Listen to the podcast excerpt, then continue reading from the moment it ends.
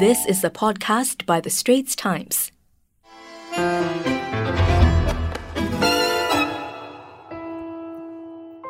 Hi, welcome to Health Check.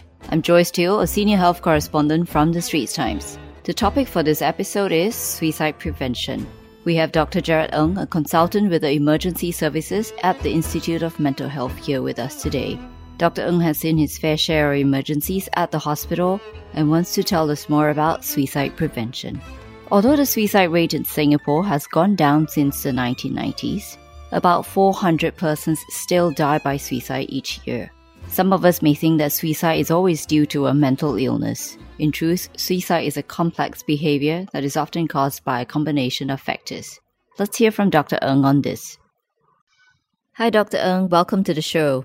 Tell us about the suicidal cases that you've been seeing at the emergency room and how do you usually help these patients? So, when we see patients with uh, suicidal thoughts, I think we do need to find out a little bit more about the thoughts and whether the risk of harm to self is really high. I think we want to see what is the underlying causes, whether they are laboring under a mental health problem, what is the life stressors that they are going through. It's most important that we do a safety plan with them. I think we want to find mm-hmm. out who they can look to for help, who are their sources of support, whether they are engaged with treatment for their mental health condition, and very importantly, right, we need to find out what are the resources that they can tap on, family members, friends, community partners. And I do ask my patients this as well. What are their reasons to live? I think it's important that patients are able to tell me that because I take that as a more important factor to consider. Patients who tells me that they don't have a reason to live, uh, I take it more seriously than patients who tell me the reasons that they want to die, if, if you know what I mean. Mm, okay, so there's a difference between cases where you actually carefully plan for and those which are more impulsive, I guess. I think research have shown that actually many of the suicides that happen throughout the world, not just in Singapore, are impulsive in nature. I think there are studies to show that actually the people attempting suicide, the thought actually comes into their head five minutes, 10 minutes before they actually do it. So many of the attempts are impulsive. Certainly, we have got patients who actually plan their suicide. We read in the news about patients who write suicide notes, who write goodbye letters, they plan their suicide for some time. They may go around collecting pills to overdose on. So there are two different categories as well when we want to look at suicide broadly. So the patients that we see are patients who have attempted suicide. We do ask them question about when did you have the thought of doing it today? And invariably they will mm. tell us that it is within the same day. Something happened to them that day, it triggers them and they would want to do it that day. I mean, overseas studies, like we don't have a similar study in Singapore, but they have done studies before they, they actually interview survivors of near lethal suicide attempts to actually ask them what's the time taken between them deciding to take action on their suicide and then actually taking action. 90% of them is less than eight hours. I think this is really important for us to note because then the kind of help that we can mobilize for them is a bit different. We need people mm-hmm. around them, people who can get to them quickly, and that means involving family members and friends. Mm, interesting. So, what are some of the things that people can do then to help their loved ones who have suicidal thoughts? You were saying that this is important, right? To know that, you know, a lot of the cases are impulsive. But if these are impulsive acts, right, they only make the decision quite soon before they actually want to attempt it. I mean, how can we actually help them? Because we don't even know that they are going to do it, right? So it is important then for family members and friends actually to keep a lookout for each other to for um, notice the difference. Like when people talk about wanting to die or to kill themselves, it's not just for attention seeking purposes. I think a lot of times they may mean what they say. People talk about being hopeless, people talking about having no purpose in life, being trapped in this world, being in unbearable pain. I think we do have to take them seriously and not quickly dismiss them as just attention seeking. We always tell patients themselves and also family members anything that can increase the impulsivity actually should be addressed. For example, they should avoid the use of alcohol and drugs. I think those are really well known to increase people's impulsivity.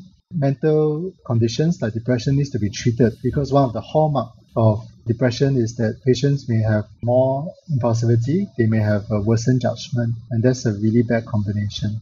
I think to notice changes in the loved one lives, for example, a person who was previously very bubbly, now sitting at home, locked himself in a room or herself in a room and not coming out, or talking about wanting to seek revenge, showing a lot of extreme mood swings. I think these are what family members need to watch out for.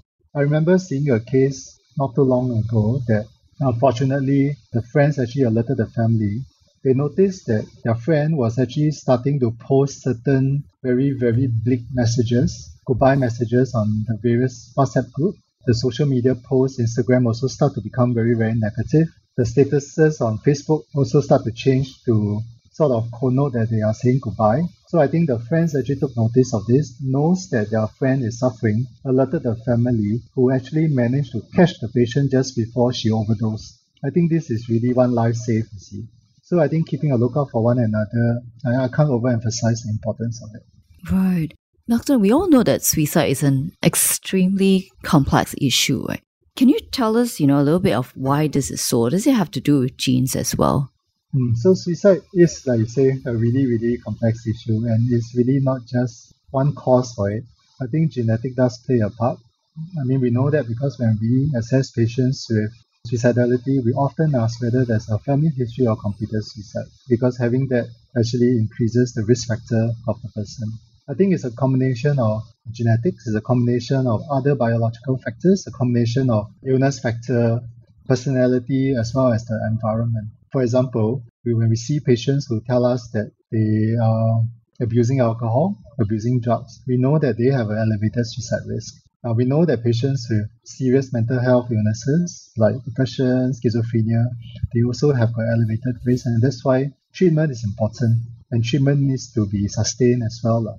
And we are also aware that sometimes, in some cases where we do a little bit more assessment investigation, we know that a lot of times the suicide attempters, many of them actually do not have a mental illness. They are suffering from a mental health distress because of some stressors in life. For example, not too long ago, we have seen a lady who lost her husband. The husband died suddenly of a heart attack.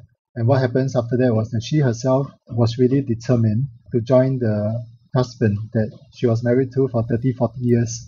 So the mm. patient was suffering from grief but yet, I think that she was really at high risk of suicide herself.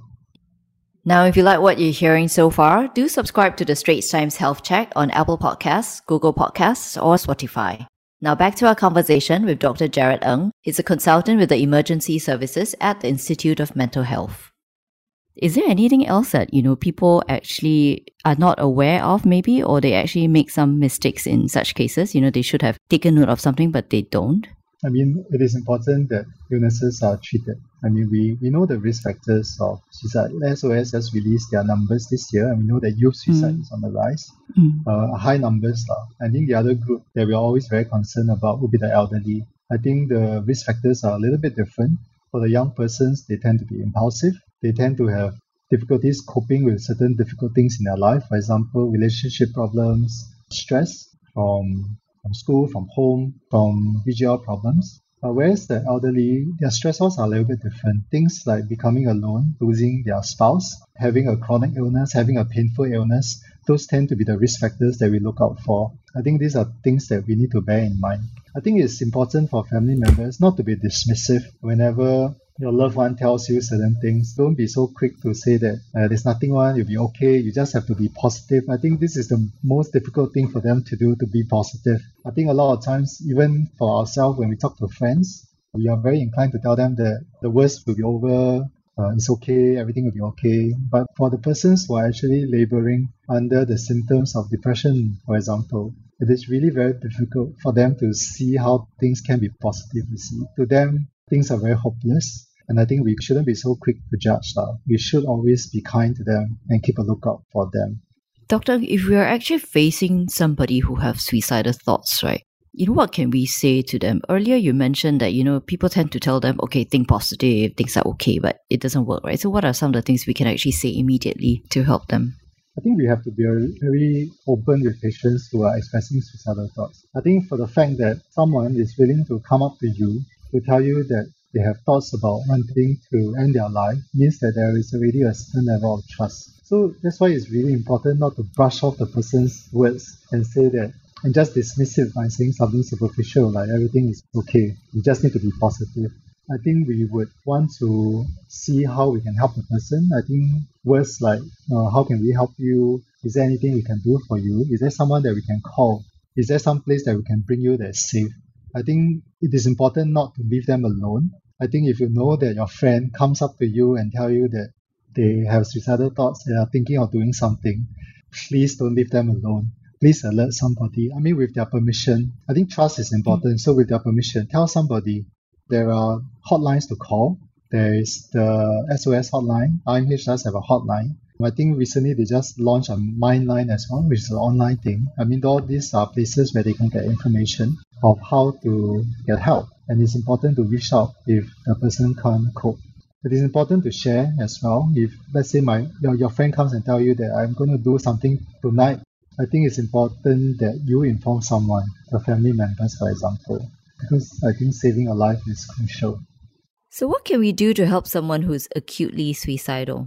Um, one thing which sometimes families are not keen to do is to admit them to hospital. We try to manage our cases in our community as far as possible. We enlist the help of family members, even extended family. We enlist the help of community partners to see how we can support the person going through this mental health stress. But sometimes when the risk is way too high, when we talk to everybody concerned, we don't have a safety plan, and we think that the risk of suicide is imminent, we will consider admission to hospital because the hospital is a safe place.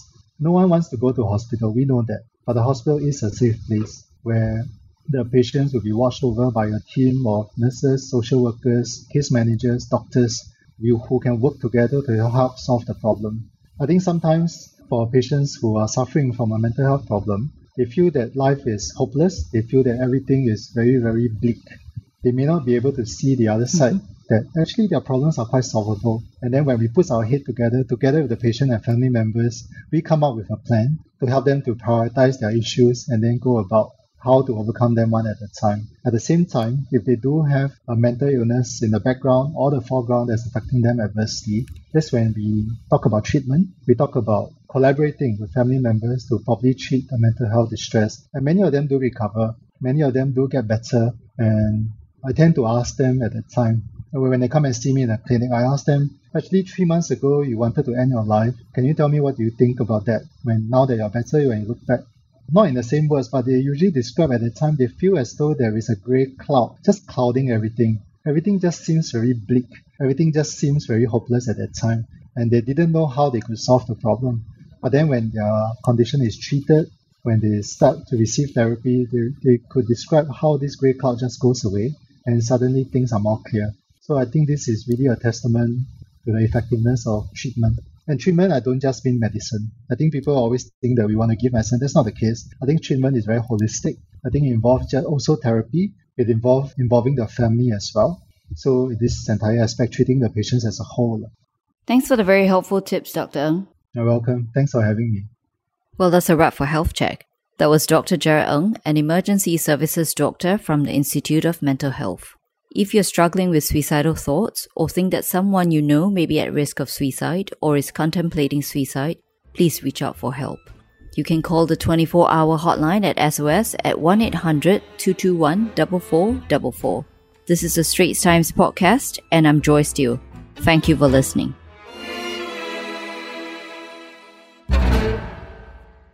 That was an SPH podcast by the Straits Times. Find us on Spotify, Apple or Google Podcasts, or streaming on Google Home. Do feedback to us at podcast at sph.com.sg. You can also check out more podcasts on various topics at the Straits Times and the Business Times online.